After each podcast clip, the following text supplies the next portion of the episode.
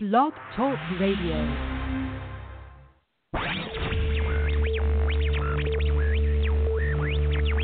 Uh, let's get ready to rumble! Time now for the Gridiron Stud Show. Well, you can be all American at Actually, least. now, You right? actually, I can do it now. You can do it now? Yeah, I can do it. But I'm trying to focus on my position. With your host, Chad Wilson. They hating on me on chat. You know, I Yeah, got to man. do something in the mix. Bringing you high school, college, and NFL talk. I don't lack a discipline. 皆さん you all need more discipline. True discipline. Come on, get a grip. Call us on the show today. Girl, get out of my face with that crazy stuff. The number to call 347 633 9365. If y'all got to take, y'all know that. Or you can reach us on Twitter at Gridiron Stud. Come and get some. And now, your host, Chad Wilson.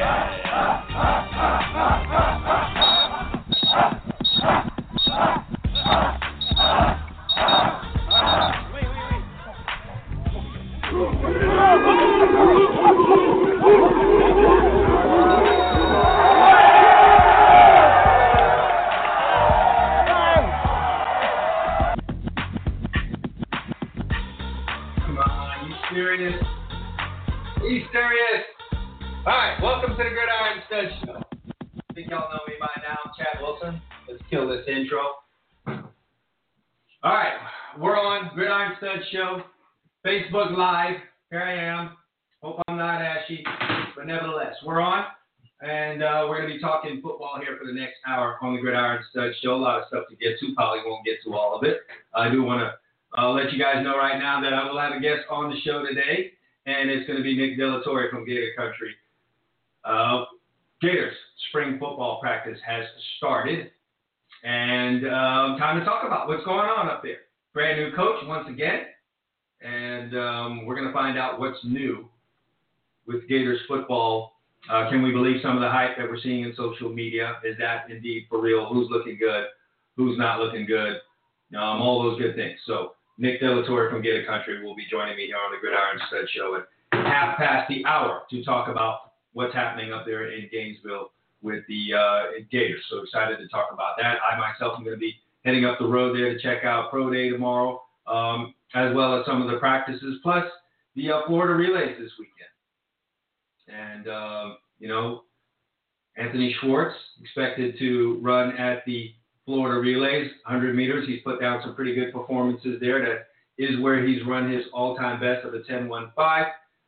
And so who knows? Maybe, maybe he goes uh, sub 10 at this. And so if that's a possibility, I want to be there to uh, experience it firsthand. But what's in the news today? Um, let's talk about first at the pro level.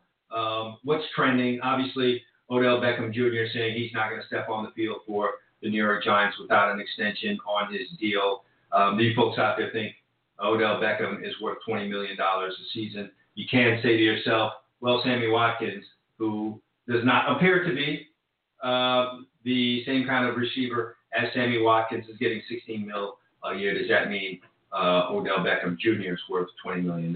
And is that good logic to use? Folks will say that, uh, you know, Sammy Watkins is not worth that. Kansas City paid him that, but um, does that mean because there was a bad contract put out for one guy, instantly means another guy deserves that amount of money? Is that good logic for you to use? Uh, my thoughts on it, and these are, this is just my opinion. Uh, I don't recall uh, a wide receiver leaving um, an NFL franchise to a championship. Are they important? Sure. It's always great to have one. But, um, you know, like Emil is saying here in the comments, and he knows me well, we've talked about this. Um, Odell Beckham Jr. could possibly be the new Terrell Owens. And so, By that I mean if he's on your team, you're probably not going to win a Super Bowl because you know they just dominate the headlines too much. And football is the ultimate team sport, and to have one guy dominating the headlines like that, needing so much attention, it just really takes away from the things that you need to focus on to be that ultimate team. And so, um, is he worth all that? The Los Angeles Rams are apparently one of the teams that the Giants are talking to as a for possible trade, and the Rams are just bringing on any and everyone. Is this a good strategy for the Rams? They had a very good year last year. Um, they were a couple plays away from being in the thick of things, but is this the move that they need to make? Um, typically, I don't agree with bringing in all kinds of high-priced and big-name free agents from everywhere. You know, um, I don't know that that's a good long-term strategy.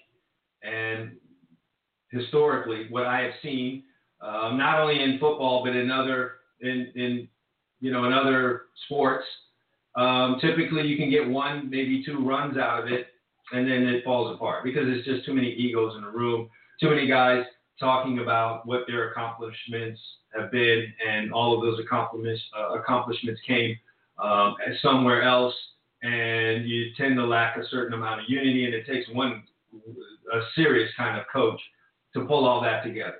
So right now, I think if the Rams are successful in getting all of these big name free agents to come together on the Rams, the only one who could coach the Rams at that point will be Phil Jackson. Yes, I know it's football, but bring Phil in.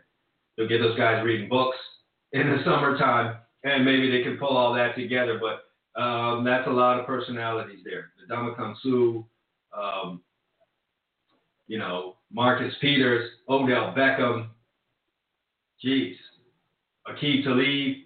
How you managing all that? And what's Sean McVay? Like, is Sean McVay just like turned 19 or something like that?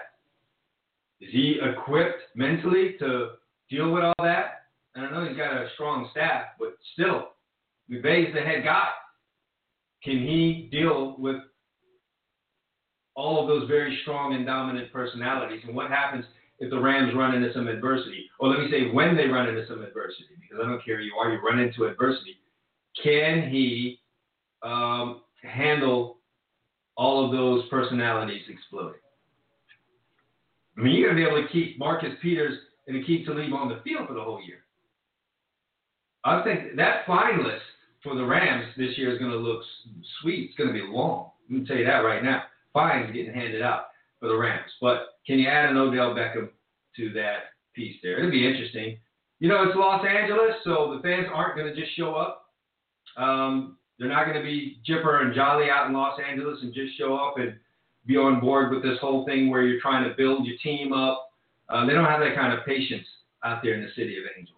They're not. They don't roll like that. So uh, if there's any place that would kind of need something like this to be done, then of course that's Los Angeles. You know, it's a big city, big town, big names. Uh, why don't you do that with your football team? Um, if you're out to entertain, sure, putting the Ndamukong Suh, Marcus Peters, Aqib Talib, and Odell Beckham all on the same team is uh, a reality show waiting to happen. And it is uh, Tinseltown. So um, it might work from an entertainment standpoint, but is that a dynasty in the making when you pull that together? Um, I would say no. Uh, I would venture to say no, but apparently the Rams um, uh, are in the they're in the market for Odell Beckham Jr. and the Giants are willing to listen to some trade talks. Um, what what do we say about the fact that the Rams are you know the Giants are willing to trade Odell Beckham? And I don't recall him leading them um, to anybody's playoffs or deep into anyone's playoffs. So I I don't know. I don't know where we you know where we go with that one. So we'll just have to see. Johnny Manziel stays in the news. Uh, Johnny Manziel uh, has taken. He must have hung out with Madonna one of these weekends. Madonna and Rodman. Like you're not good at this whole football thing that you're trying to do, but you certainly know how to keep your name in the news. So um, for you guys that are interested, Johnny Manziel participated in a pro day at Texas A&M. Um, did very well according to the reports. I love this when you get a, you get a pro day report uh, about a quarterback and they give you like what he went. He went 28 of 30. Freaking routes on air. Wait, What are you people talking about? There was no pass rush and there was no DBs out there. You want to talk to us about he went 28 for 30. I'm over pro days too, by the way. You know, I told you I'm heading to Gainesville to go watch pro day tomorrow. That's so I can see it with my own eyes and uh, check out some of the guys that I've been watching for several seasons, go to Gators games. But I'm so over reports from pro day, it's not even fun. It's very hard to get the truth. Um, you have agents out there putting propaganda out, and so you're going to hear all kind of stuff. Um, 40 yard dash times get fudged. Uh, people mess around with those. You know, so and so ran a 4 3, and then you find out they really ran damn near a 4 6.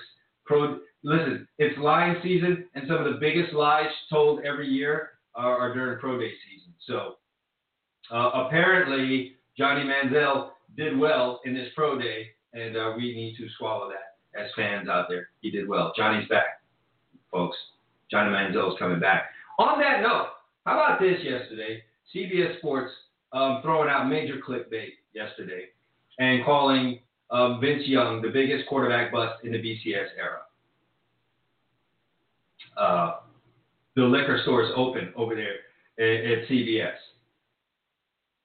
This is a total ploy to just get some attention, and you know, kudos to them because they got that. That's uh, that's what everyone was talking about yesterday. Was what's wrong with the people at CBS, and do they have like some kind of a liquor policy there? Because you're going to call Vince Young the biggest bust, biggest quarterback bust the BCS era.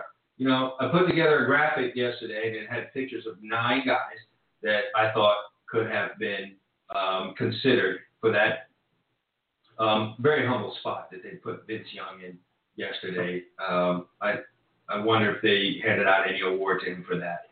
Um, if there's any jewelry that came with it, perhaps a, a you know a trip to Tahiti or something. But um, Jamarcus Russell was he didn't make that list. Are you kidding me? Jake Locker, how about that guy? There's Blaine Gabbert, Brady Quinn. Anyone talking about those guys? Did they do anything in this league? Vince Young, back. Vince Young won Rookie of the Year. Did CBS Sports forget that? Unbelievable. But nevertheless, CBS Sports um, throwing out that clickbait yesterday. And the only thing that could steal um, CBS Sports' thunder yesterday was uh, Heineken, who decided to make a racist commercial, and they were stunned uh, at the backlash. Oh, oh, I could see where sliding a bear past um, several dark complected people and having it land in the hands of someone who's lighter skinned and saying sometimes lighter is better. Well, we didn't uh, initially see where that would be a problem. wow. Okay. In this day and age, you didn't see that? There, I think uh, CBS Sports was drinking Heineken. That's that's what happened. Both of them messed up in the head. Nevertheless, hey, Netflix. Uh, I mentioned this on Facebook. Netflix has a very good series out right now. Uh, one of those documentary series. Did I say that right? Anyway, um, a documentary series called Dirty Money, and uh, it will really make you feel great about mankind and where we are as a society. Uh, I keep trying to tell y'all, Hunger Games is uh, a real thing. It's not just a movie. We in society, especially in this country, will feast on the uh, less fortunate and uh, the lower class. And Dirty Money will help you really, really raise, uh, realize that. Um, at the behest of my um, good friend Abel Calomino, I watched the one on payday loans. Wow, what a racket! What a great deal! Uh, and to just summarize it for you like this, um, that whole payday loan um, empire just to give you an idea of how that worked, an individual would uh, be short on some bills um, and be an emergency, need to go get um, a loan, a quick loan, a payday loan. Um, and for instance, they go get a loan for $500 and, you know, in fairly big writing on the contract that the individual would sign, it would say something like, you need to pay back $650 in total. When all is said and done, you're going to pay back $65. And then they'll show you something else where you know you'll make a $75 payment every month. And if you don't really, really totally read this document and understand it, and I mean read it four or five times, um, you will get tricked. And that's what, what happens to a lot of people because the payments would come out each and every month, and somewhere three or four payments into it, um, where they've been paying $75 a month, they will uh, get they will pay attention to the bill or get the bill and realize they still owe $650. When they call to try and find out what's going on, they were then um, it was explained to them um, in further detail that no, no, you needed to pay the $650 within 30 days. If you didn't pay the $650 within 30 days, well, then you paid $75 for the opportunity to extend the loan uh, another 30 days. So your $75 payment did not go to any finance charges, didn't go back to the principal. It, ha- it did not make a dent whatsoever in the $650. Um, as a matter of fact, after about three, four of those payments, and you paid about $300, you still owe $650. And so, you know, what kind of folks get uh, payday loans? People that aren't flush with money, okay? Um, and you're probably up against it every month. You have a fixed income, whatever. You're treading water. And so now, when you go take a loan out for 500, then you got to pay back 650, and then you got to um, then realize that $300 was paid, but you still got to pay back 650. At some point, you're no longer treading water. Your arms got tired, and now you're underwater. And now it's not just the light bill that doesn't get paid; it's the car that doesn't get paid. Now you can't drive to work, you lose your job. Now you can't pay for your house, and then you're out on the streets. And so the owner of uh, the whole payday loan empire, um, who amassed 400 million dollars, 400 million dollars. Um, I don't want to call it a scam, but apparently, you know, it was not up and up because, you know, at the end of the day, the law came and um, he was taken to court and lost, you know, his fortune that he had amassed um, and needed help. And he himself, it seemed, by the end of this, you know, um, at the end of this story, needed himself a payday loan and was completely, uh, as, as Emil is saying here, clueless as to what he had done to people. And even when he found himself in that same situation, he needed a he needed a payday loan essentially because you know once the government moves in uh, with all of their charges, once the federal government comes in and knocks on the door and starts running through your house, they're they're seizing everything, they're freezing assets, everything. So he had nothing, and they were crying off uh, about having he and the wife um, and his attorney, who also uh, was arrested and charged. Um, they were they needed help from friends and family, kind of like the millions and millions of people that you fleeced um, with your snazzy um, way of putting together these loans. And what what I took from all this is here's what we've got going on more and more in our society and in this country, and that is people feel that because something's legal, then it's right. We don't have this thing called ethics anymore. We don't have this thing called morality anymore. If it's legal, then what's wrong? And that was this guy's basic premise. What I was doing was legal. Well, geez, man. Um, pulling the wool over people's eyes. And yes, I understand they had the opportunity to read it, but the, even the wording of the contract, when you did read it, was so funny and, and wrapped up in a whole bunch of mumbo jumbo that the average person um, would fail to understand exactly what's happening there. So, doing this to people, and you know you're helping or attempting to help, or you're dealing with desperate people, and pulling the wool over their eyes and taking their money from them um, and putting them in a worse position than when you found them, you think that's okay. That's that's all right because you felt it was legal. And anytime you got to go running to uh, the Indian reservation get their help to run your business, that tells me you kind of knew this might something might be a little funky here. But we're uh, we're in a society now where we're just trying to find loopholes and rules um, and laws and use it to exploit people um, who are in really need of in, in need of help. And um, we don't have this morality thing going on anymore. Um, ethically, we it, that ethics don't matter because we just need to increase our bottom line. So he essentially would take the money from people who really, really needed it, and he used it to fuel his uh, car racing empire, to um, get this big, spacious mansion, and to have all these toys um, and live a lavish lifestyle off of people who were struggling to keep their head above water. And it just disgusted me. But I think it's something all of you uh, folks should go out there and look and just kind of see how we are. Just just to get this every now and then we need to just kind of see we need to be told about ourselves So Dirty Money uh, on Netflix. You guys need to go take a look at that. Just a reminder, Nick De La Torre from GatorCountry.com is going to be joining me here in about uh, 10 minutes, 4:30, to talk Gators football. Spring practice is open. Uh, the Gators have been uh, through about a good five or six practices uh, out there on the field under new head coach Dan Mullen. So we'll get in there and talk uh, with Nick De La Torre about how things look up there and is there really a difference? Is it, is this time different? Because you know I saw the change from Muschamp to McElwain. Now we have the change from McElwain to Mullen. Everyone was excited about McElwain and uh, how McElwain did. You, you know how this? It's always the same, and it's not just Gator fans. This is every college, uh, every college program. Your team was struggling, and they fired the coach, and then you bring in a new guy. That new guy gets it, he understands it, um, and things will be different. And championship, here we come. Great times ahead. And so um, we're going to find out if that's actually real. Is there some substance to that um, when we get Nick De La Torre from Gator Country uh, on with us here in about 10 minutes? Um, I myself have seen some of the practices. Looks good. Uh, I must admit to you Gator fans up there. Um, there, there's some real coaching going on. Not to say that the last staff didn't do that. That's not what I'm saying. But um, I do see some some uh, development. And, and listen, and along the lines of development, I will say this: what's going on in the strength and conditioning program is different than um, anything I saw out of the last two regimes. I will comfortably say that. Um, that is definitely different.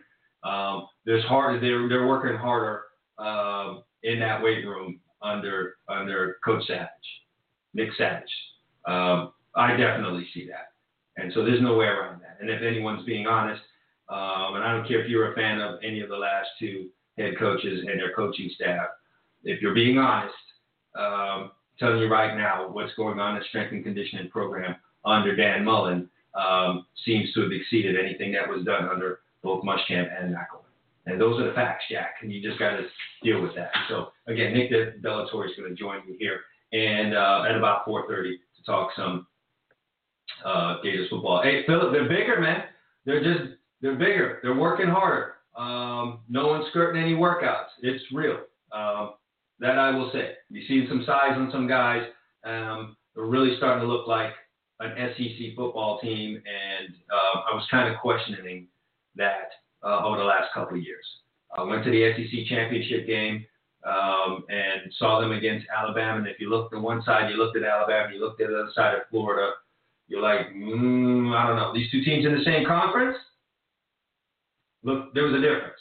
And now I'm looking at these guys in just a short three months that they have uh, been working with um, Nick Savage, and uh, I see a difference. Some size getting put on. Uh, guys are getting stronger. It just it has that look. Definitely has that look to it. So we'll see. Uh, the season will be here soon enough to see how all that plays out. So yes, Philip, Alabama does indeed look crazy. Like what the hell is that? That's a punt returner with calves like that. So um, you get all that. Um, and I definitely see the difference. So, you know, we'll see. Speaking of Jim McElwain, he's currently up at Michigan. And a story came out a couple days ago asking who's going to call the plays up there for the Michigan Wolverines. That was a story. I guess they don't have a legit, um, in terms of a title, um, offensive coordinator currently employed on the staff.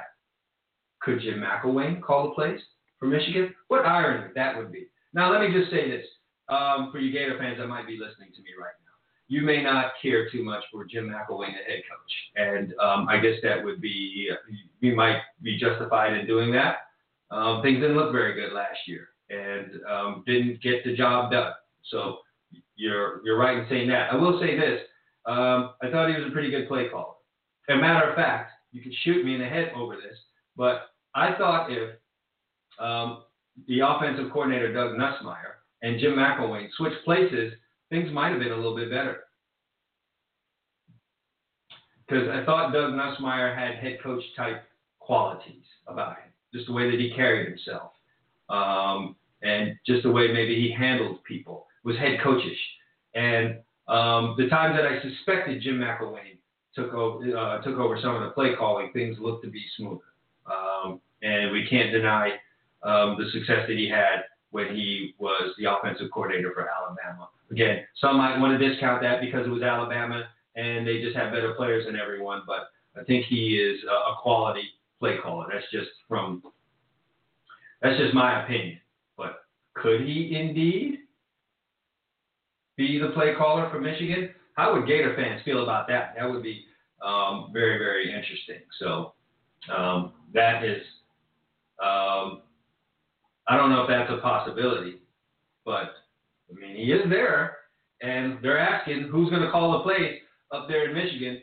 Very, very interesting. So um, maybe I'll slide that question past Nick De La Torre as well when he comes on the show. Lots to talk to Nick about. Um, Nick's made some friends up there uh, with some of the Gator players. Um, uh, you know, because he's been able to take some film there. And, you know, when you film practice, um, one side wins, the other side loses. And sometimes the losing side doesn't want to be on film losing. That's a big difference with things now in this day and age. Um, is that practices are filmed, practices are reported on, um, and it's out there in the social media. I don't know what that would what that I would feel like. Yeah, back in my day, every single rep that I took was reported on um, in social media because I had some bad reps, some bad reps, and no, nothing like coming in after practice and uh, logging on to Twitter and um, your mentions are all blown up because a receiver beat you for a 60 yarder or you slipped and fell on a route and um, you know it happened to be on video and now it's viral. You fell on the ground covering a guy because isn't that what practice is for? You get to mess up in practice, but not anymore. It's a different deal. Everything is reported. It's filmed, or at least in the open practices. And you know, with our fan base nowadays, well, it doesn't take very long. Within three practices, um, the fan base can tell you what the exact record of the team will be uh, this season coming up. So that's all it takes. A couple of open practices where um, you don't even cover everything that's real, but that's enough for the fan base. They're ready to tell you. Looks like a seven and four season. Oh, I can tell from these first two practices. Um, you know, SEC championship. We're on our way. There you go. So it's uh, absolutely hilarious. And yes, Mike White, um, you're probably getting that in full go right now. Um, is there a bunch of analysts telling you about um, what your son can and can't do on the football field? I'm there with you. I've been through it, my friend. Um, happy days. The good thing is there's you get to the other side of this, but nevertheless. So we'll see. All right. Uh, I think I got Nick here on the line, so we'll try and get Nick on here with me. We'll talk about some Gators football, and uh, we'll also talk about that picture that I put up promoting um, Nick's appearance on the show. Nick. Hey, Chad. You put me on blast. I, yeah, man, you're you're back. You're on the Gridiron Stud Show. You got to tell you this, my friend. Um, I went trying to look for a picture to use of you to promo uh, this show. all I could find was very fuzzy, grainy pictures. I mean, they're clear pictures uh, on the internet of Bigfoot. Then you know what's out there on you. What's, come on, man, you guys got to get better. I mean, sometimes you don't need your business out there on the internet. You you got my number. I, I would have sent you a, a headshot. I would have sent you a a picture from the glory days when I was playing baseball. I, I would have given you something. Well, I will tell you this. I did see I did see a baseball picture of you. It took me a while to realize that it was you. Um, but indeed, oh, you played. Probably an old an old perfect game picture. It, there was an old perfect game picture out there of you. So um, you did play baseball. There's evidence of it out there on the internet, and apparently um, you dabble a little bit in basketball too, based on the picture that I used to oh, promote man. this one. So um, you're catching a little heat on Twitter about that picture. Yeah, well, it's out there now. I got I got a good laugh out of it though. Yeah, playing, uh, yeah, Playing basketball in boat shoes. yeah, um, yeah. Awesome footwear in that picture too. Let me just say that. All right, let's talk about these Gators that you've been covering. Um, Mhm. I alluded to this in the run up to your appearance. Uh, I've seen the change from Muschamp to McElwain. Now we got the change from McElwain to Mullen. Um, I guess the Gators love to have guys with M's um, leading their hand in coaching, but I remember all the excitement about McElwain. And there's excitement from Mullen. You've been there. Um, it, it's early on, but to me, and I've talked to, uh, you know, we've talked about before with McElwain, we never were able to stay for a full practice. Um, so we were only reporting on, you know, stretching and then maybe some, you know, quick 11 on 11 stuff. But I've talked to people, um, parents, former players who who were able to go and watch full practices, and, and I think the biggest thing that we're seeing now is is coaching. And and if a rep is not done right, the drill stopped. It's not like a, okay, try ne- try better next time. Um, and, and that would lead under McElwain to three weeks into spring camp, and we're still doing the same things wrong in practice 14 that we were in practice two. And it's just kind of like, a, hey man, you need to do better than that. Whereas now it's everything's. Uh, Greg Knox will stop a running back drill if, if two guys in a row don't do a rep right, because in his mind is okay. Well, I didn't teach them how to do this correctly. So I see a lot of even even just fundamentals um, being taught and drilled in, and if, if things aren't happening the way, whether the speed, the tempo, um, fundamentally, if things aren't happening the way each of these position coaches want them to be happening, it gets shut down, it gets fixed, and that next rep, you better believe, will be at that standard of that expectation. Nick De La Torre from GatorCountry.com joining me here on the Gridiron Stud Show. So it does, and you know, before we even got to spring practice, um, you know, I talked about what was going on in the weight and strength and conditioning program. Mm-hmm. There seems to be um, more accountability there. So it seems, all in all, the theme early on here with Dan Mullen is um, accountability. Yeah, I worked out at um, uh, I think the accountability that started Nick Savage, and um, I worked out in it that is has no affiliation with the University of Florida, and I would see football players. I've been in Gainesville now five years. I would see football players in the gym.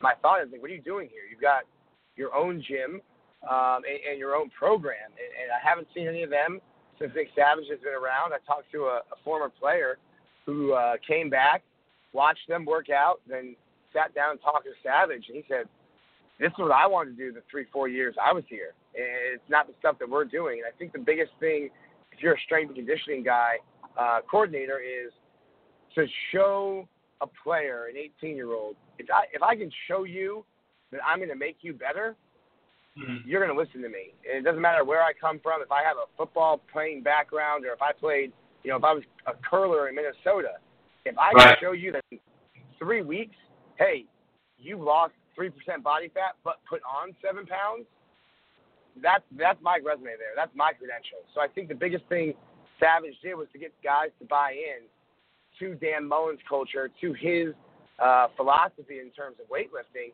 and they're already seeing it in the terms of in such a short period of time of wow, I look different. Uh, my arms are bigger. My chest is bigger. I, I think I'm faster. I'm going through these workouts that were killing me two weeks ago, and, right. and they're not killing me anymore. Yeah, and it's interesting um, that you bring that up as well because every player's first introduction to the coaching staff in the college football is the strength coach.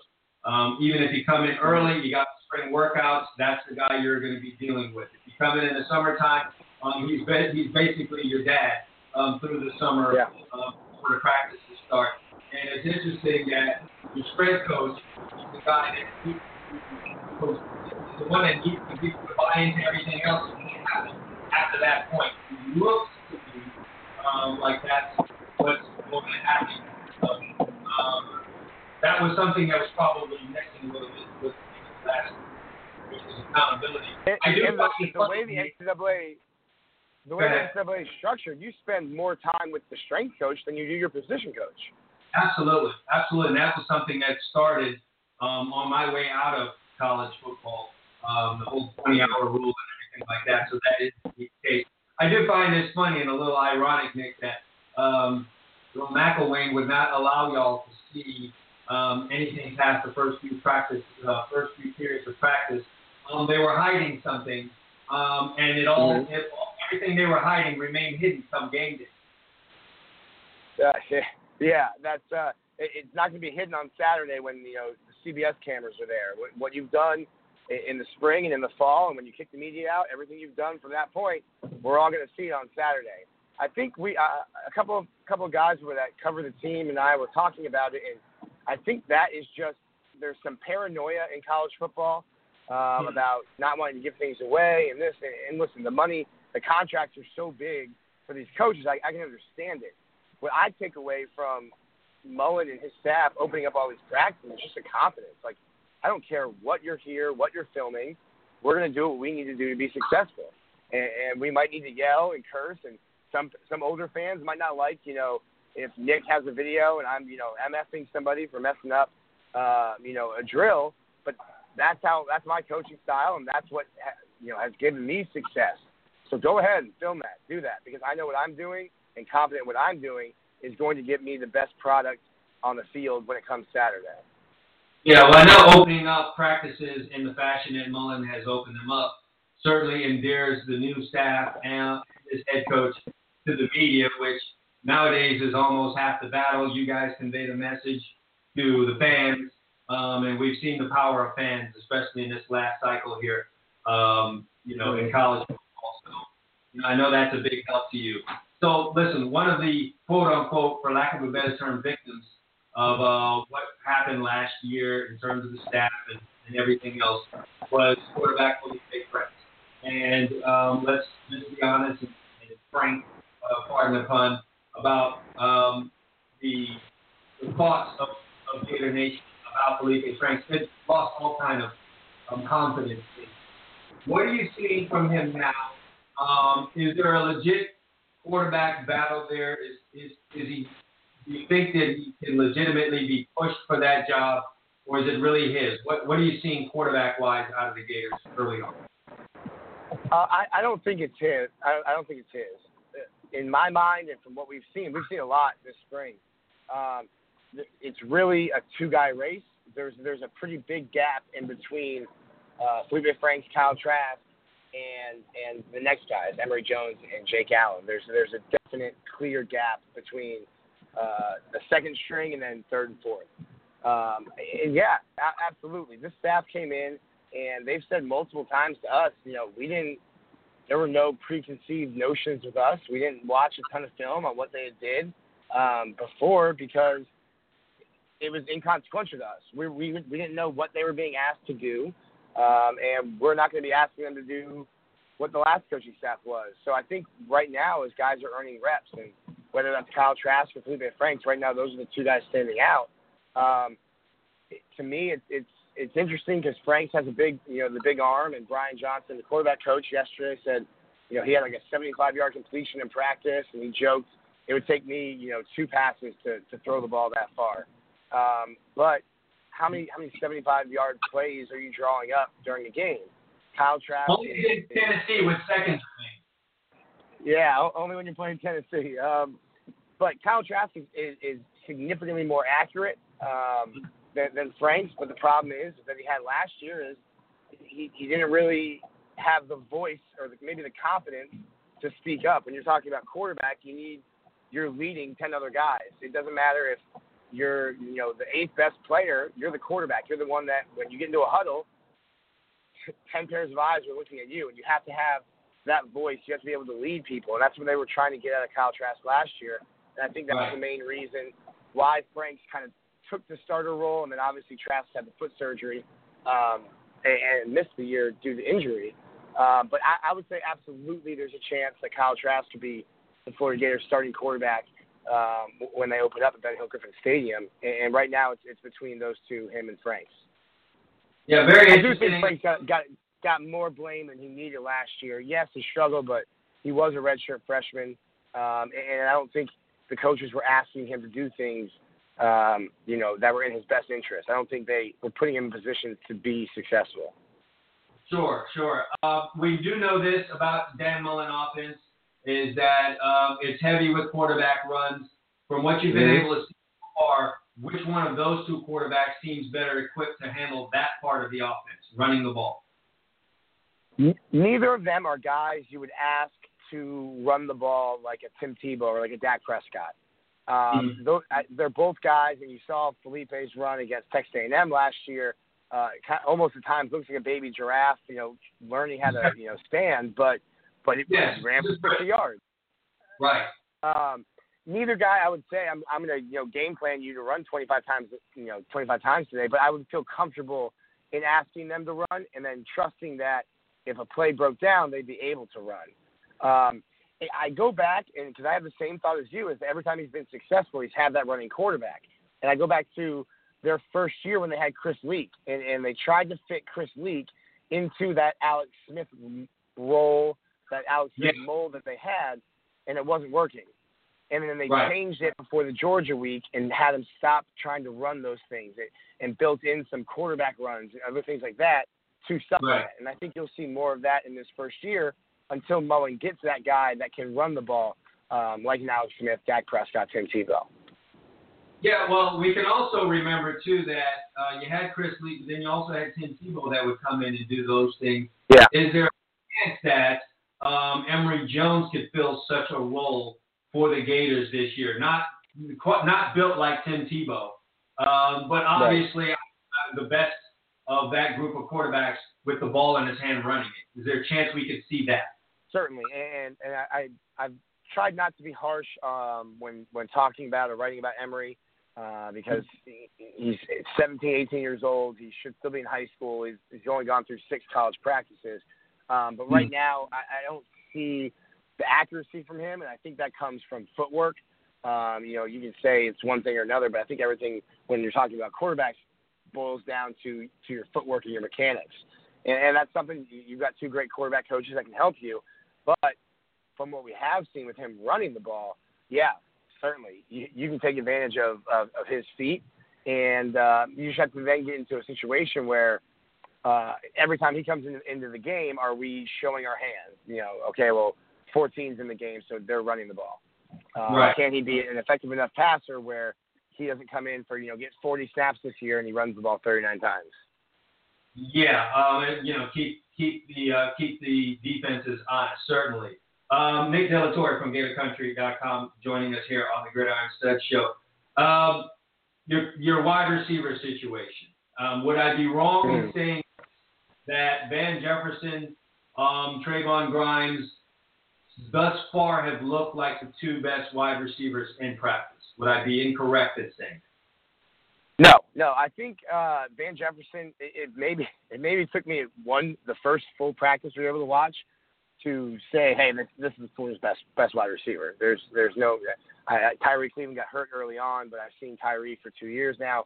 Um, Van Jefferson is the best receiver Florida has. I think Trevon started a little slow, but I think he's done really well since the first two practices. Is realize that he is physically gifted and he's Mhm. been able to use that size he has. He when you see him in person, um, just physically imposing, tall, Right. big, strong. I think he's finally using that size to get separation at the line, and also, you know, uh, we talk about it as like a rebounding, uh, as the analogy.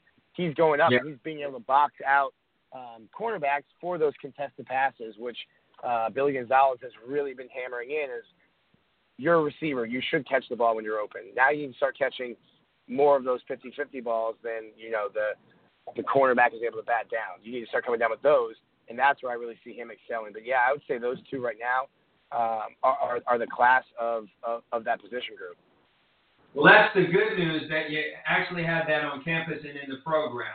The bad news is that neither one of these guys will be eligible to play this year. What, uh, if if anything new, do you have on that situation, and can you kind of forecast for us um, the chances of one or both of these guys being on the field for Florida this season? Uh, so I think quickly I can I can talk about Trevon Moore. It's that rule, the the waiver he's looking for, the the waiver that you'd be able to play immediately due to a uh, illness in the family, and that's why you transferred, is one of the most sporadically least consistent uh, rulings the you know ever inconsistent NCAA makes. Yes. So with him, with him, you have to make a very compelling case um, to the NCAA, and, and I don't know how long that process will take. Um, Right. Van Jefferson, they Michigan kind of so there's six different kids that transferred that are all going to be making the same case, and the case is basically that Ole Miss during our recruiting process knew the depth of what they had done knew Yeah. how much trouble they were in, and misled us into thinking it wouldn't be as bad as it was. That's going to be essentially their argument. You only really get one chance to make your case in this waiver. Michigan went ahead and, and filed all of their paperwork and, and has sent that to Ole Miss, uh, to Mhm. the NCAA, who then sends it to Ole Miss. So now, uh, and then Ole Miss has 10 days, 10 business days to respond to the NCAA. It's only the spring. There's there's seven months, five months, however long it is until the next game. Florida and the, those those other schools now can just sit back and wait because it will all be public records. Okay, here's the case that Michigan and Shea Patterson said. Here's what the NCAA said based on what they put down, and here's what Ole Miss said. That's going to help us build our case. So in the case of Van Jefferson in Florida, they're not even going to do anything or file anything until until Michigan comes back and, and, and that case is settled. So until you see some breaking news about Shea Patterson and, and his eligibility with Michigan, um, there, the, Florida's in a standstill, kind of a holding pattern because Michigan kind of put themselves out there. So it makes sense in Florida's uh, in Florida's case to sit back and wait. Um, I'm getting the sense that um, you feel a little bit more confident about Jefferson being available over Grimes. Am I right or wrong? Yeah, yeah, I, I think that's safe to say. It, it, just because of the inconsistency and um, not to get into what his, Trevon's situation was, but the NCAA can easily come back and say, "Listen, you're from Broward County. You could have gone to FAU, FIU, Miami, UCF, USF. These are all closer schools, and yeah, Gainesville's significantly closer than Columbus. Um, Mhm. But you're you're selling you're selling the, his in his situation. He has to sell the NCAA on this was not a football decision. This was a family and a, a family health situation. So the question is, okay, well then why Gainesville? Gainesville's five five and a half hours away. Um, so Well, it's my understanding that um, Trevon did reach out to Miami, and um, Right. their answer was was no, it, it basically. Um, so that Mhm. should help. Yeah, absolutely. But then if I then you have to maybe prove that to the NCAA in this case, and I think that's that's why maybe part of the reason why this is always or always ruled seeming seeming seemingly random the way that these rulings are. T.J. McCoy um, had to sit out a year. His dad had cancer. Um, they live in Jacksonville, and he transferred from North Carolina to come or NC State to come back down, and he had to sit out a year. Um, and his dad was still going through cancer during the year that he was sitting out. So I think that's, you know, can go, goes to show just how inconsistent the NCAA is when it comes to um, when it comes to ruling on this. Yeah, imagine I, us. I I feel I feel I feel that all six of the guys at Ole Miss have a very strong case, um, and, and just based on having gone through what Trevon Grimes is going through and, and reporting on and dealing with the NCAA through these, I would say that's even more more of a coin flip, uh, if anything, where I, I would expect Van Jefferson to be able to be uh, to be able to play. Jumping over to the defensive side of the ball, whole entire brand new system. It's a complete departure um, schematically from what the Gators have done under the last two coaches. Early on here, how has it looked specifically in the trenches, which is where um, I think we should be the most concerned when you make a change like this. The secondary is the secondary. The biggest change um, schematically is what's happening up front. How have the Gators looked personnel-wise in handling the change? Yeah, personnel uh, wise, I think it'll change from what we're seeing right now. You know, the up front, you're looking at starting CeCe Jefferson is really standing up. It's more of that buck role um, that you know Muschamp had, that uh, Fowler and Powell and those guys played in, um, and that's kind of where CeCe Jefferson's playing. And behind him, is Jachai Polite, who I think has been, in my in my view, the most impressive defensive lineman this spring. Um, one of those guys that you can tell has his body has changed in, in the short time he's been with Nick Savage.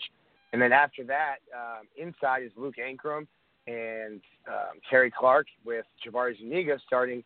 That's your front four. If and to me, no disrespect to anybody, but if to me, if those four star and five star guys that you got, Elijah Conliffe, TJ Slaton, uh, if, if they're not starting over Khairi Clark and Luke Ancrum, then, then you're you're in a you're in a you're in a world of hurt because Luke Ancrum and Khairi Clark were guys who are their system, their program guys. I I remember watching Conliffe and Slaton and thinking these are program difference makers. These are guys that will play in, in a in a role as a freshman, but you're looking for them to push as for starters, starting spots uh, as sophomores. And and I think it's early now, um, but I, I'd be looking for those two guys to maybe step in and, if not start right away, you know, by the end of the year, be be your starters. Uh, and then linebacker really is where the biggest shakeup is. Vosean Joseph and David Reese are starting traditional linebackers, and now you're talking about that other buck being a linebacker that I included with the defensive line. Uh, it is nice to see CeCe Jefferson being used correctly. It only took four years for a Uh. coach to say, "Hey, maybe he shouldn't. Maybe he shouldn't play defensive tackle. Maybe he shouldn't play with his hand in the ground. Maybe just let him go and get after the quarterback. That's what he does well." Well, I don't know that him standing up playing linebacker in the two previous um, regimes and schemes would have been the best thing for him. So Mm-hmm. uh, this is a blessing for him. Um, who've been who've been some of the eye catchers for you on the defensive side of the ball um, under this new regime? Who does it look like is going to really really benefit from from this scheme change outside of someone like a CeCe?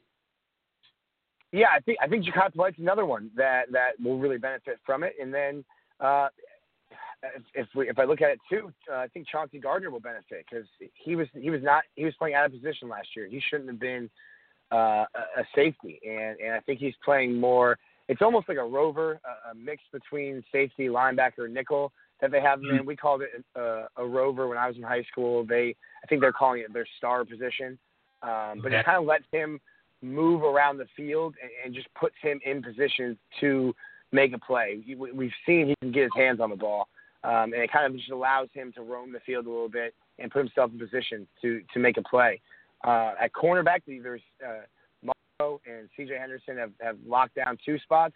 I think Trey Dean has already cemented himself as that cornerback. Um, Mhm. You know, when one of the when one of the two stars has to come off the field, and we're Mhm. talking about an early enrollee kid, freshman, um, who should be in high school, and he's he's really turned uh, my head and got my attention early on in the spring. Yeah, you can see some of uh, that in him in the um, in in you know some of the Under Armour game practices. Right. Uh, certainly a lot of a lot of confidence, and it's good for the Gators to have some depth at that position.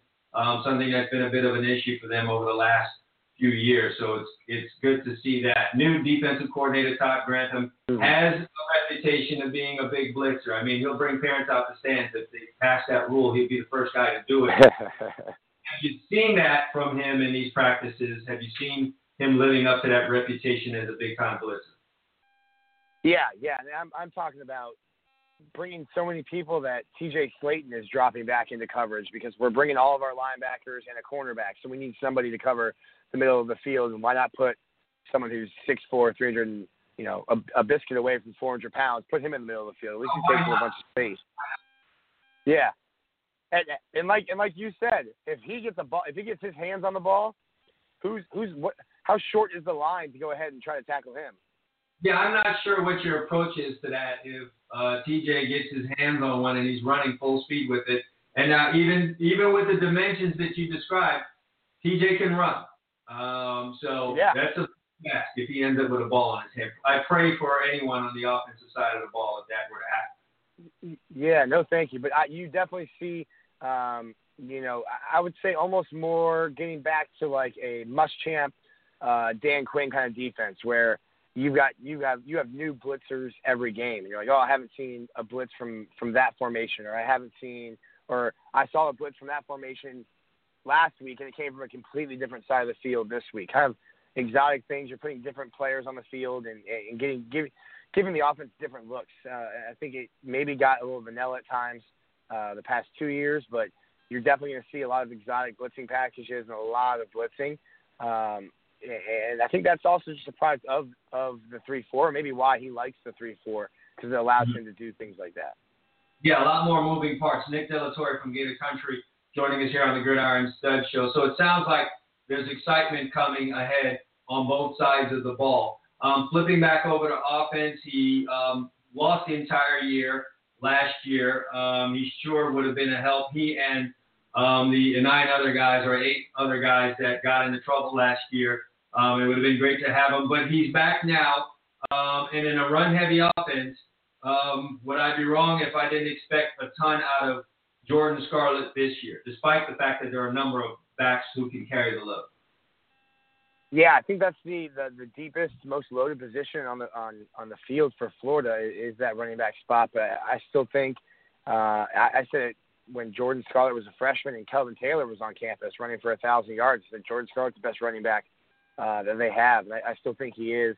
I thought he was had a big year last year, if not you know for the suspension, and probably would be gone and you know getting ready for pro day tomorrow. Um, mm. If not for the suspension, he's your starter right now. After him is Lamical Perine. Obviously, Malik Davis is, is coming off knee surgery. He's not out there. Uh, but yeah. I think Dameon Pierce, the, the freshman early enrollee, is stepping into that third role. Um, it'll be interesting to see where Malik is by the time the fall comes. But right now, Dameon Pierce looks to be a guy that might be trying to reps away from Lamical Perine, um, you know, in that second spot, and already mm-hmm. in my mind surpassing uh, Darius Lemons and, and, and Iverson Clement, another early enrollee. Um, there, Iverson and, and Lemons are really being used as more of pass catchers out of the backfield. Um, that's kind of their strength more so than Perine and Scarlett. I think Scarlett wins this starting job, and depending on how deep, um, I'm not sure. You know the kind of rotation that this coaching staff will have if if they're comfortable with giving Scarlett 25 carries and you know splitting 10 carries between the next three, uh, or if they want to have a more even split. But I think if Jordan Scarlett gets carries, I, I, I would not be surprised to see him pass a thousand yards rushing. Yeah. Um, so look, things things sound good. Um, offensively, I won't need to go to the bathroom during the offensive uh, possessions this year. you know, none of this is going to work well without the guys in the trenches, and that's been a big problem um, for the Florida Gators since um, you know I I since I've been interested like that in Florida football. So mm-hmm. uh, tell us, is it is there is it any different, or is that going to be an issue this year? Well, it's it's it's really the same guys. Um, you're you're looking at the same starting five. I think Brett Heggie right now is not uh, he's not participating, but I think he's one of your starting guys. So it, maybe it comes down to scheme, and maybe maybe these guys were talented um, all along, and, and the scheme was bad or the coaching was bad. I think John Hevesy um, is a heck of a coach uh, mm-hmm. when it mm-hmm. comes down to technique and, and, and, and the short time I've been able to watch him. I uh, I was growing up a, a fan of Florida last time he was here, um, so I've watched him and his offensive lines for a while.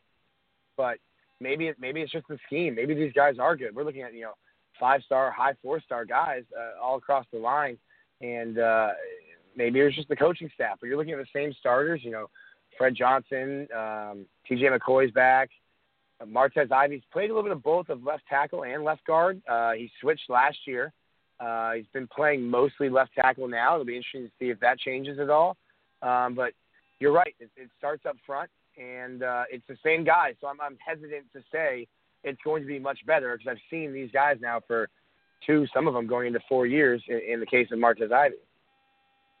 Um, I think the biggest thing then is trying to build some kind of depth in that line because right. you know it sounds to me like any kind of injury there and there there's going to be some issues. Yeah, and Florida's got some guys behind. I think Nick Buchanan, the biggest, is probably the biggest move. He's he's a guy who hasn't been able to um, working at center now.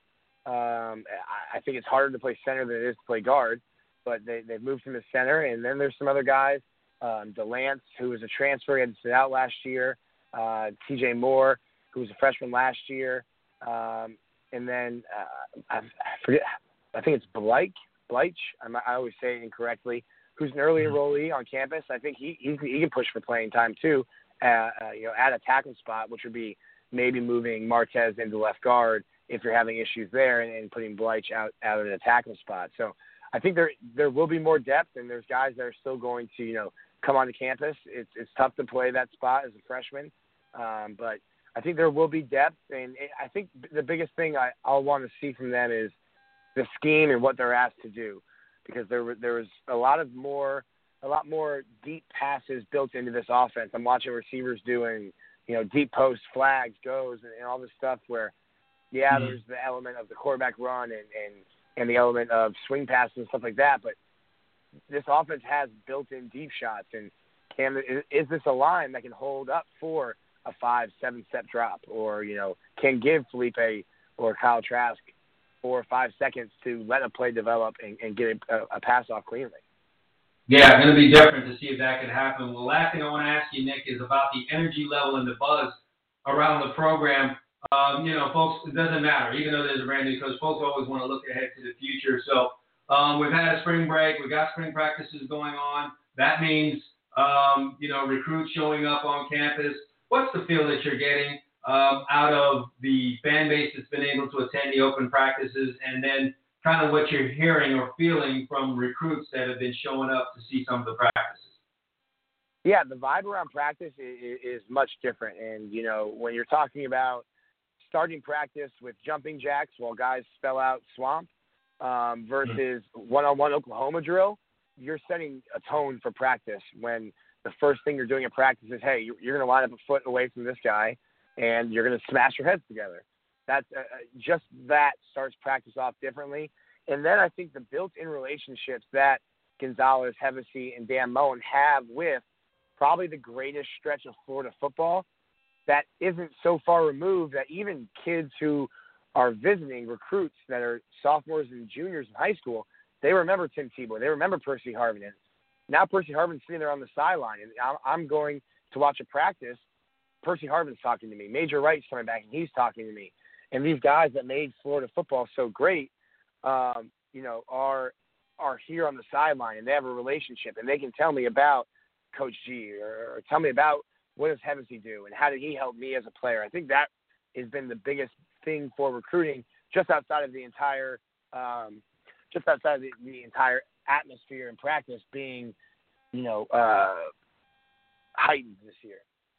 Right, right. Um, well, yeah, that's the kind of feel that I've been getting, but I've been trying very hard to compare what I'm hearing now and try to remember back to what I was hearing in first year.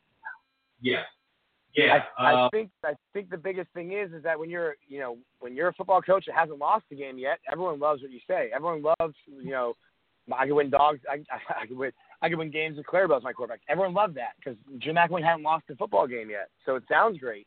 And and, and for sure, and, you know, even at FSU, I'm sure FSU fans are in love with everything Willie Taggart's doing right now because he hasn't lost a football game yet. So the the biggest thing is being able to turn that into a great recruiting class, and then being able to turn that into winning games on the football field. The last coach, the last coaching staff wasn't able to turn that you know first year momentum into wins.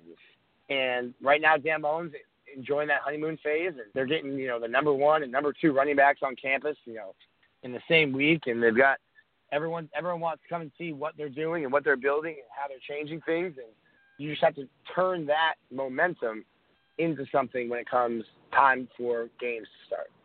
Yeah, absolutely, and that means this fall. Well, Nick, uh, I don't know if you have any um, thoughts of ever joining in in those circle of life drills in the beginning of practice, but I'm trying to think how much money I'd be willing to pay to see you jump into one of those. Uh, it would depend on who I'm lining up against. If it's uh, one of my media members, you know, you might not have to pay as much. If I'm having to jump in uh, against a, a Division One scholarship athlete, then you know we might have to call Quincy and get a loan. Man, uh, I think I'd still pay good money to see maybe you and Zach in a circle of life drill. I, I might want to pay some good money to see that. So um, I'm gonna, while I'm up there, because I'm coming up there this week, I'm going to see if I can organize that. So get in the weight room, my friend. Me and Zach, no problem. Oh, baby. All right. Well, listen, man, Nick, I appreciate you coming on um, and joining me here and talking about Gators football. Sounds like there's a lot of excitement and things to for people to look forward to coming up uh, this fall and the rest of this spring. So, like I said, I'll be up there to see it with my own two eyeballs. Thanks for coming on and talking about it on Absolutely. here with us. Appreciate it, Chad. See you this weekend, man. All right, no problem. Nick De La Torre from uh, GatorCountry.com joining us here on the Gridiron Stud Show. Um, yeah, listen, Nick and Nick pointed it out. Everyone's excited when the brand new coach comes. Uh, he's undefeated right now. Um, everything that he says is the gospel. I've seen a couple of coaching changes, seen it with my own school at Miami. um, and obviously have gone through this. This is the second time I'm going through this now with uh, with, with the Florida Gators, and um, you can do no wrong until you start getting on that football field and things turn the other way. Having said that, um, I am feeling a bit of a different. Um, I don't want to say positive because everyone's positive, but there's a different vibe that I'm getting with Dan Mullen uh, and what the coaching staff is doing and some of the things that they are implementing at Florida that just feels different than uh, the Jim McElwain era. So we'll see exactly where that goes um, and what that actually turns in translates into um, come the fall in terms of wins and losses. But I think as of right now, Florida Gator fans should be excited about um, the future uh, under Dan Mullen. He's brought some energy, he's brought some accountability. The strength and conditioning program, which is a big thing that people don't pay attention to when you're talking about your, your college football program. And oftentimes, when they're talking about who's going to be the next head coach, I don't really ever hear that mentioned. But the strength and conditioning is a huge part of uh, your success everywhere I've ever been. Um, and we've had some success. The strength and conditioning has been uh, a big part of that success. And I'm talking um, high school and college football. If you have that part of it taken care of, um, you tend to succeed a whole lot more than you fail. And so um, those very important factors um, seem to be under control. Accountability um, and energy both seem to be there at Florida. And, and uh, Nick de la Torre has kind of backed that up for me here in the answers that he's given and the questions that we've asked. So, um, again, if you're a Florida Gator fan, I guess um, you should be you should be excited about what's going on up there in Florida. And then, of course, I'm going to be back on next week after I'm up there and I've seen it with my own two eyes. And um, you know, then I could kind of probably draw some comparisons just from my own experience um, as to what things were like under McElwain um, and what they seem to be like under Mullen. And I'm careful not to, um, you know, bang on the McElwain era. Um, listen, people could, you know, give all their reasons as to how and why he was able to go to the SEC championship game uh, twice. He did it with Muschamp's players, so on and so forth. Well, you know, he got there. So um, he and the staff do deserve some credit for that. But of course, that's just not going to be enough for this particular program that has uh, experienced several national championships and a good amount of success. And so something more was needed. And I'm going to see um, if that is uh, in the works under Dan Mullen. Will you now get to the SEC championship game and and win it? And getting to the SEC championship game now for the Florida Gators is going to be harder now than it ever was for Jim McElwain or for Will Muschamp in those last few years. I mean, Georgia is Alabama at this point, and Alabama has been the most dominant program for the last decade in college football. And there they were, toe to toe, going overtime with Alabama. So um, for all of the effort that you know Florida's putting out there right now, they do have a juggernaut in the East that they're going to have to deal with.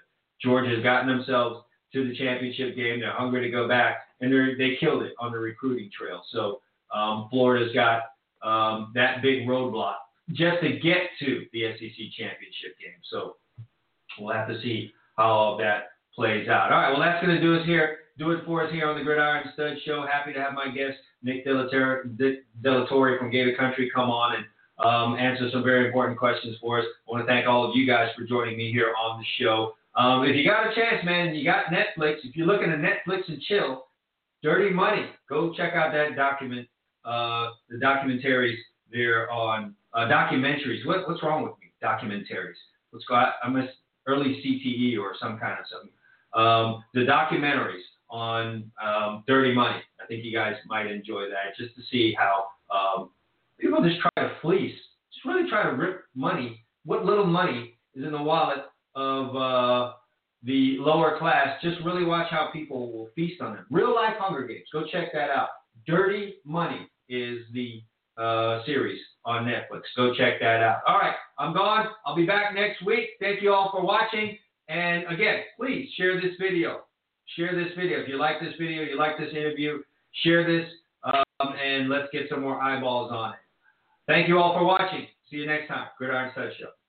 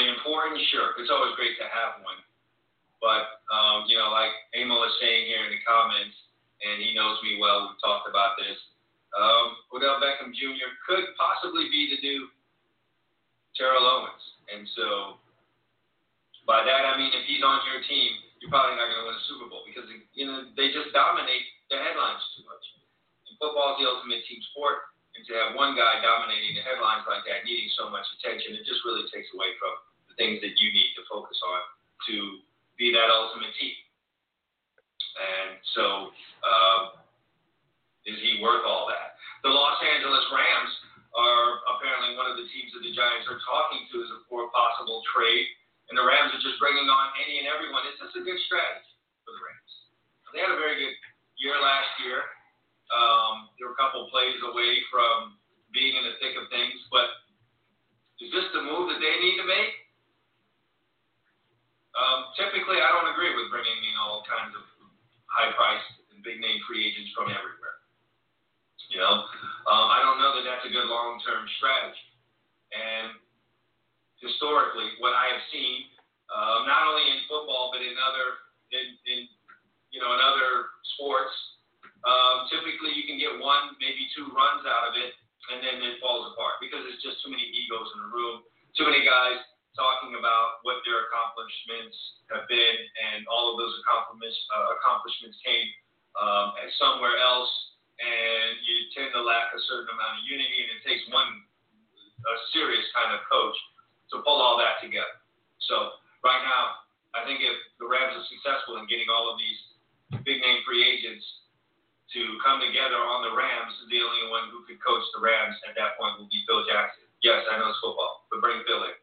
You'll get those guys reading books in the summertime, and maybe they can pull all that together. But um, that's a lot of personalities there. Ndamukong Suh, um, you know, Marcus Peters, Odell Beckham. Jeez, Aqib Talib. How you managing all that?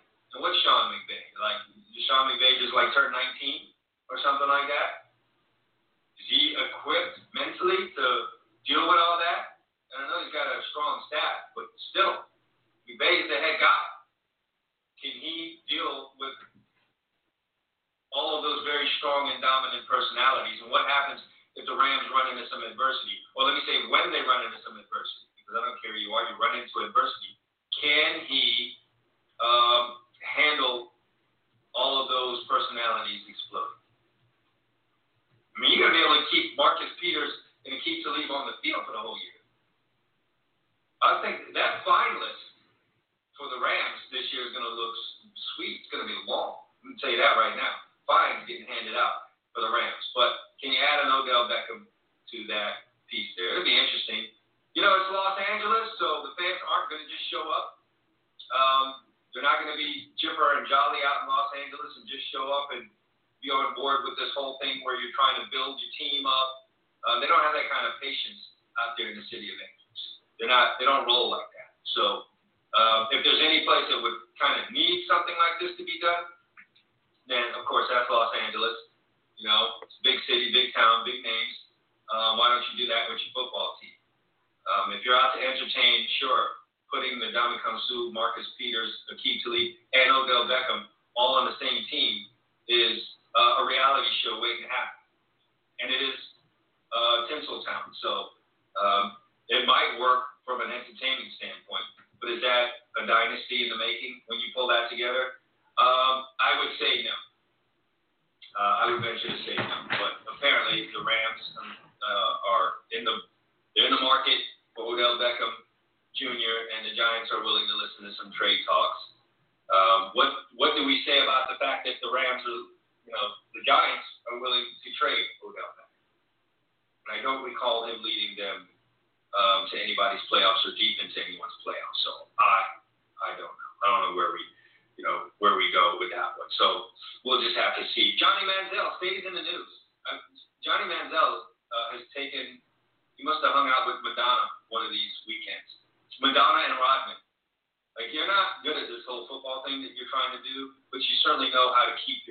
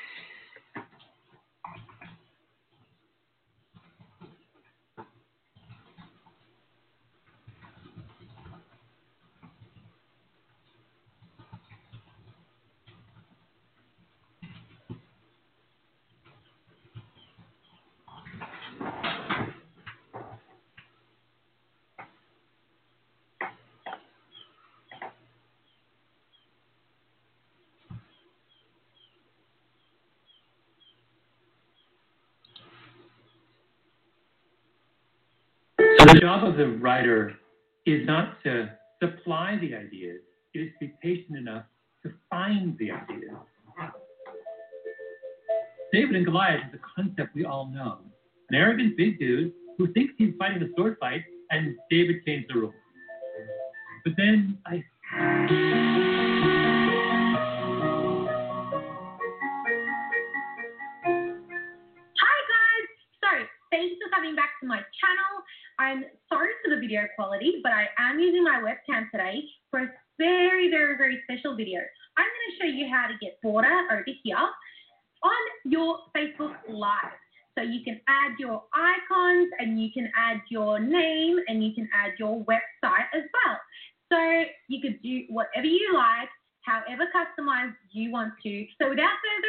let's get into this. Let's get this done. Let's get you sorted for the best live feed ever.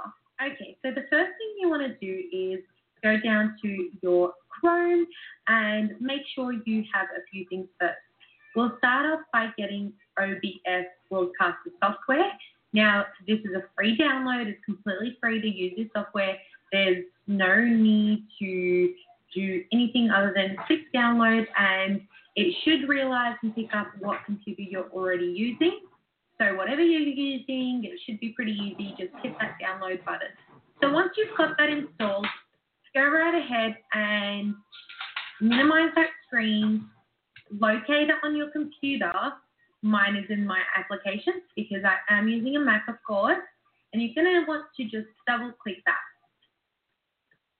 Let that load up.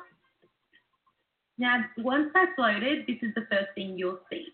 So my scene is called Facebook Live. It's meant to be Facebook, but I've clearly made an error right there.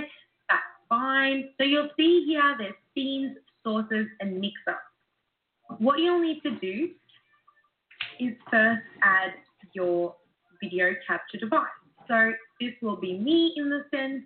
I don't really care too much about what I call these, especially for the extent of this video. So I'm just going to click OK and make sure that it's reading my device just fine. You can preset this to what you need it to be, but I tend to leave it on this because I find, especially for Facebook, it works the best. The next thing you want to do is, hello, you can see me there. Um, the next thing you want to do is click use buffering. I really like this because what it tends to do is say, for example, you are running a slow internet connection and your Facebook Live is running, it'll like hold on to what you say and then repeat it once your internet gets better. So it's not going to like cut out and the viewers are still going to be able to clearly see what it is that you are saying. So next you want to hit that OK button, stretch it out to where you want it. Now, usually I don't have this in the background. As you can see, that's where my bunnies live. And this is usually all you can see from here. So first I'm going to show you how to edit this. What you want to do is right click on your video capture. And I'm sorry that I'm not looking at you guys. I need to look at my computer first. Um, so what you want to do is go to filters. So once you're in here, what you want to do is hit the effects filters and click crop pad. So click create that and then you can move it, say you don't want so much of the left side or you don't want so much of the right side. So if you say go into this like this, it will create that distortion here, which you don't need if you're not trying to hide that area. And this is my mic just here. So now what I'm going to do is crop all the way through there, and I don't want any of that right side of the screen to show. Now this is obviously going to distort my image in the sense that now it's making it into a square. So if you don't want a square video to be uploaded and you want it to fill the whole screen, all you have to do is, well, one of two things. So I like to take it away from the bottom because obviously my whole head is going to get cut out otherwise. So you guys don't need to see that. I like showing a bit of that candle and then do the same to the top. See how that kind of gives it a somewhat better screen crop in the sense that it's a more like wide angle rather than a square cut. Now I'm going to close this and see here it's already minimized it for me. Then I'm just going to stretch it out to what I need it to be. So there you have it. I'm quite happy with that, and you can do whatever you like. Then another thing I love about this is that you go back into that, and you can edit the color and all the rest of it. So if you want to turn up the brightness, you can go right ahead and do that. And I'm very bright right now. Um, but I tend to use the gamma. I don't know. I feel like it works a bit better. And slight bit of brightness, and then you can create contrast. You can decrease. I know why you decrease because it kind of just goes dark and grey. Um, but yes, so you can fiddle around with that. I'm just going to leave it at this for now. Another thing you can do is pop on a color, so to correct your color. Um, so as you can see over here, it's a bit green. So you can say, for example, add a blue, and if you go blue like this, this is how it looks. So that's not what you want at all. And then I am going to just make it really light, almost looks white as you can see there. But see how that makes it a bit bluer? And if you go down to the pinks and the reds, that makes it a bit warmer as well. So you can play around with that until you get it right. So I'm just going to leave it at this at the moment and close that up. This just means that whatever you see on here, you will, like the viewers will be able to see it. Then what you want to do is add a audio input device. So just right click right there and add audio input capture. So you're just going to click through there and you can choose whatever mic you have, if you have a mic, uh, or just click in built-in microphone for now. So once that's done, people continue. So as soon as you've got that done, then next step you want to take is if you, especially if you have a business or website that you're trying to promote while you're going live, you can hop back on the internet. Now this website is going to allow you to create an overlay. So what you're going to need is a PNG file. And if you do know how to use Photoshop, by all means, go right ahead and do that. If not, and if you don't have Photoshop, all you need to do is pop in this address, which is in the description box, and it's going to bring you to this lovely website. What you'll land on is this. Now you need to click Create Canvas, choose this width and height, as you see here, copy it exactly and make sure this says transparent. Then you're going to create that canvas now, once that's done creating a canvas for you, the next thing you want to do is create things on top of overlay. So let's use this as an example. I'm going to add subscribe to YouTube. This is what I wrote previously. This is something that I prepared earlier. And I'm going to add that right here. Now, the way to do that is you can change what it is that you want it to look like. The stroke is basically that black border around the word, and I've selected white. And you can change it to any size. You can make it huge, you can make it little, you can make it whatever you like. So, say for example, I'm happy with this and I want this to be the way it is right now, like that. What I'm going to do is hit apply. Once you have hit apply, you cannot go back and edit that. You can click the undo button and start that process again, but once you've done that, that is just about it. Now, let's say I'm happy with this and I'm not going to add anything more. I'm going to hit save, and that is just going to allow me to save it onto my computer. As you can see here, it is saving as a PNG, which is exactly what you want.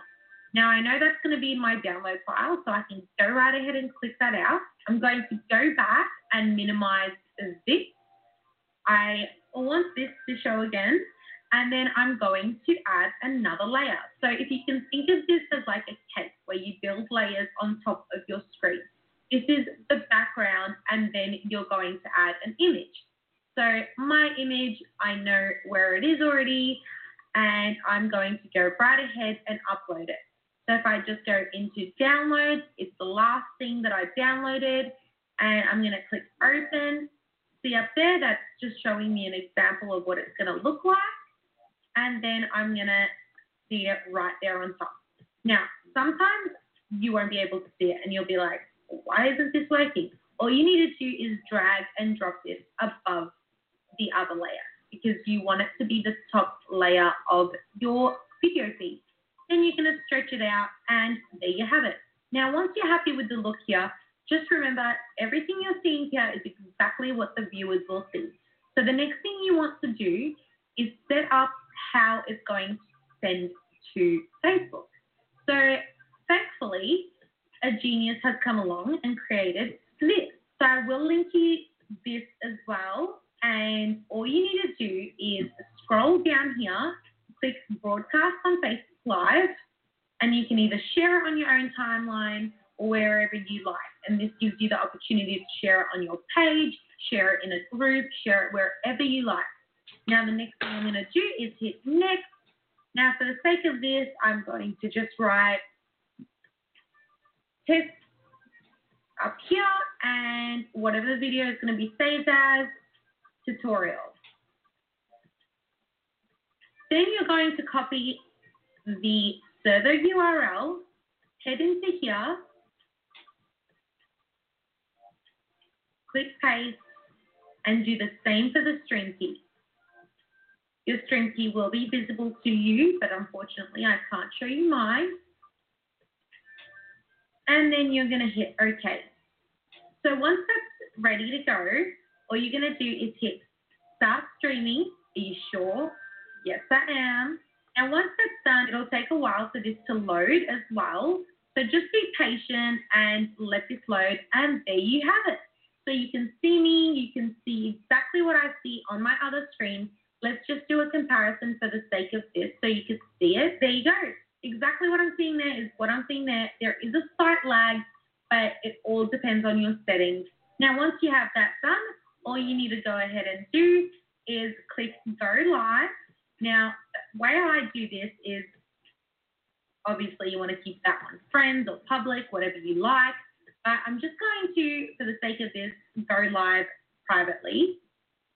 And then I'll hit that and everything disappears. So you are ready to be going live. And then I'll hit through my Facebook, go into my profile, and view activity logs. And that is the way that I can see where I am. So I'm just going to click on that. And there I am. I'm live and I can read the comments, see the likes, and all the rest of it. And there you have it. Hopefully that has taught you so much. Um, I when I discovered this, I was like, I can't wait to share it with everyone. I know I do beauty videos usually and all the rest of it, but I'm like, this is worth a shout out. You guys need to know this. I know the camera quality is nowhere near as good as what I usually work with, but it is great for this instant. And if you do have a whatever it is, whatever webcam, that's even better. Awesome. Just go in there, like I showed you, hit that, and you should be fine. I really hope this helped you out. If there is any questions, just leave it in the comment section below. I would really, really, really appreciate it if you guys hit that like and subscribe button because you know how much I love seeing those notifications on my phone. Um, and that's about it, really. I love you all, and I'll see you soon. Bye.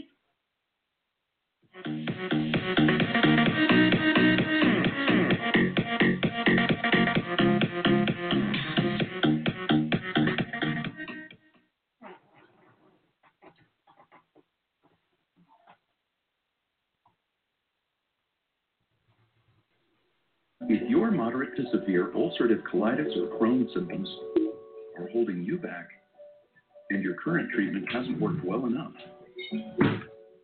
it may be time for a change. Ask your doctor about Entyvio, the only biologic developed and approved just for UC and Crohn's. Entyvio works at the site of inflammation in the GI tract and is clinically proven to help many patients.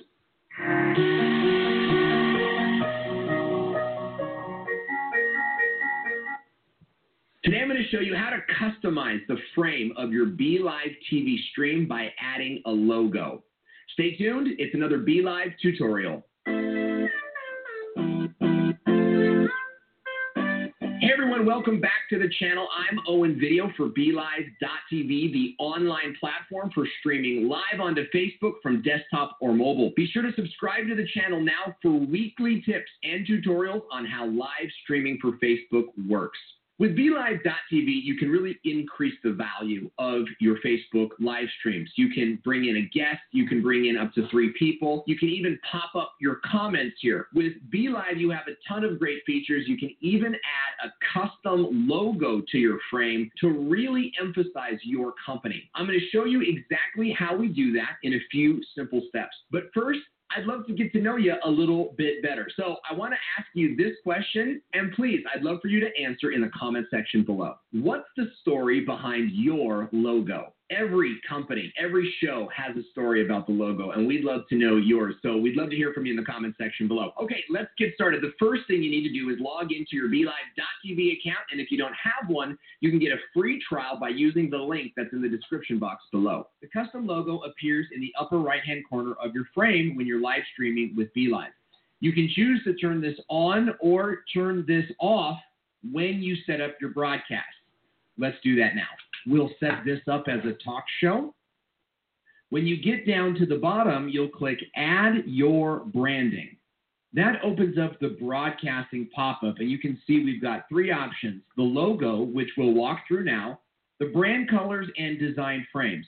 We'll cover those in another video. You can see here that I've already uploaded my own logo for the three shows that we do per week with BeLive.tv. I can add another logo by simply pressing the plus sign here and selecting my file.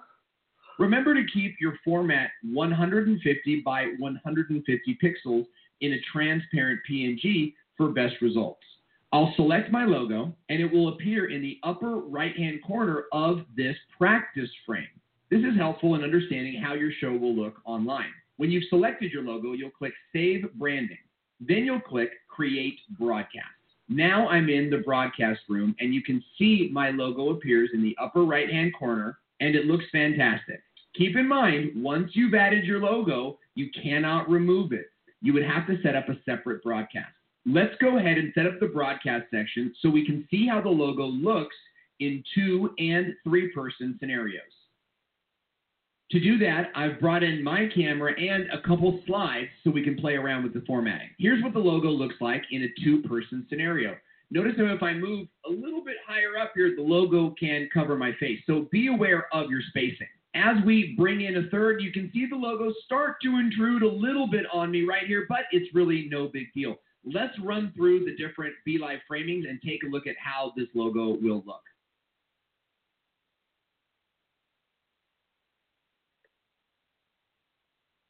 And of course, you can always reorganize the placement of your broadcast area to make the logo work better for your broadcast. So go add your logo and start branding your BeLive streams. It's as simple as that. Remember, if you have questions on any of this stuff, you can simply ask us in the comment area. We'd be happy to respond to you. You can even tweet us on Twitter. If you want to learn more about how to maximize BeLive.tv to increase the value of your Facebook live streams, check out the playlist here. And if you want to watch some small business video marketing tips, be sure to check out my channel here. That's going to do it for us today. I'm Owen with BeLive.tv. And remember, keep dreaming, keep streaming.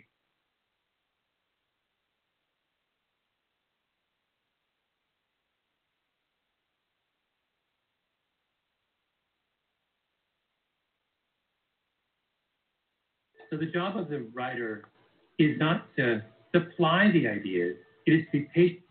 Hey bosses, this is Nina. Um, this video is all about how to create a Facebook, um, how to use the Facebook Creators Live Creator Kit. The Facebook Creators Live Creator Kit actually helps you add things like this little border up here and down there. You could add your own emojis and stickers. You could add your logos. So I'm going to show you how to do that in this quick video.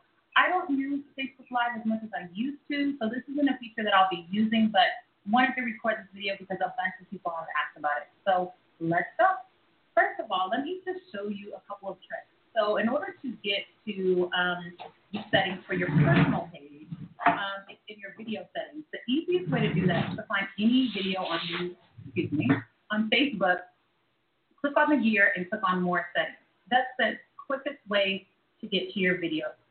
However, if you want to do it the long way, or for those of you that just want to know where it's located, you can go up to your right hand corner and click on the drop down arrow. You can go down to settings, and then you're going to click on videos. Okay, just a couple of things. This is where you set your entire video settings. So your default quality of your video, if you want to change that, whether they autoplay or wait for you, there's a couple of guidelines here. And also if your captions are on by default. I turn mine on on default because I usually watch this when I'm in bed and I don't want to disturb anyone in the room. Um, and you can go ahead and click on edit and you can set your colors. I have mine as teak and black. This is the colors for your captions that are displayed.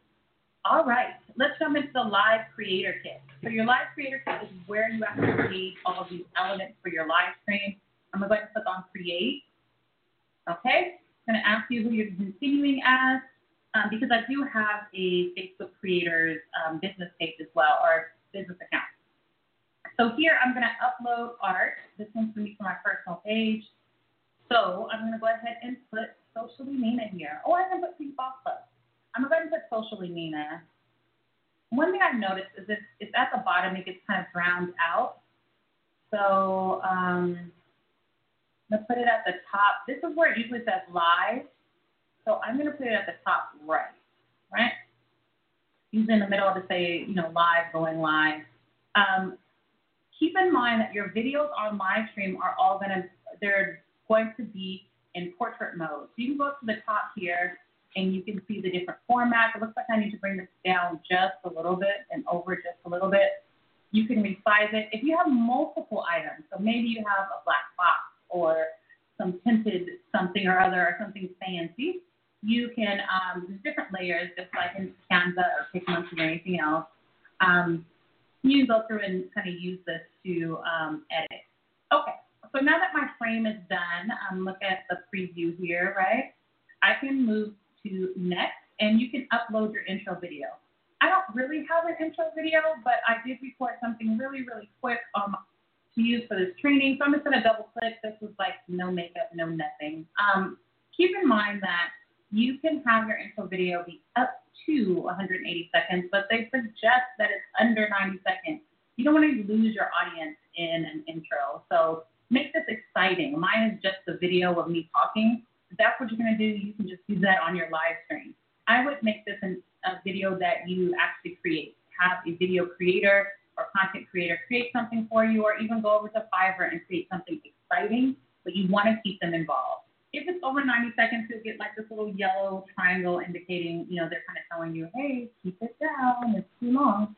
Um, you can also upload an outro video, which I'm not going to do. Your outro may be your call to action. Mm. Notice that your outro is actually, they're suggesting that it should be shorter.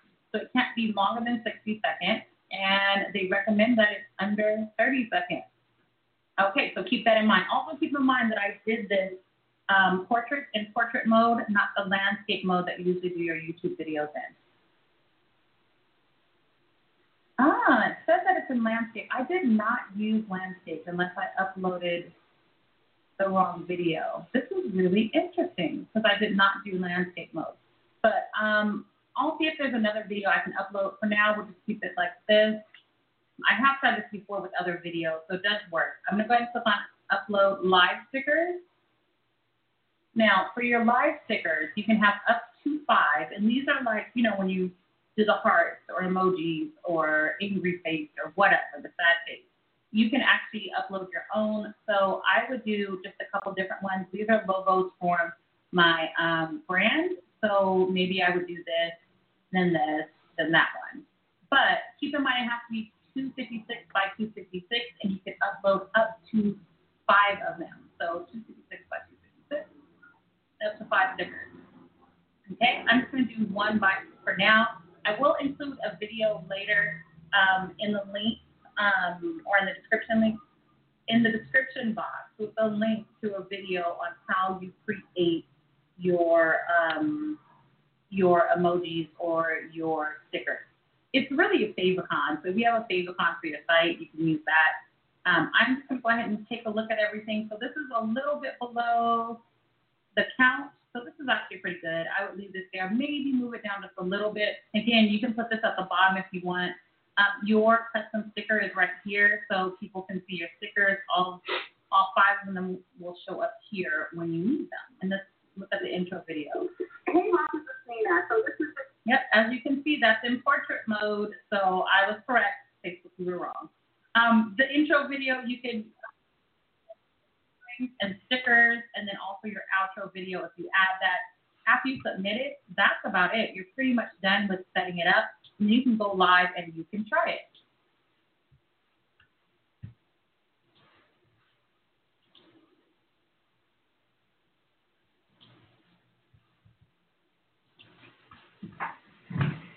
second.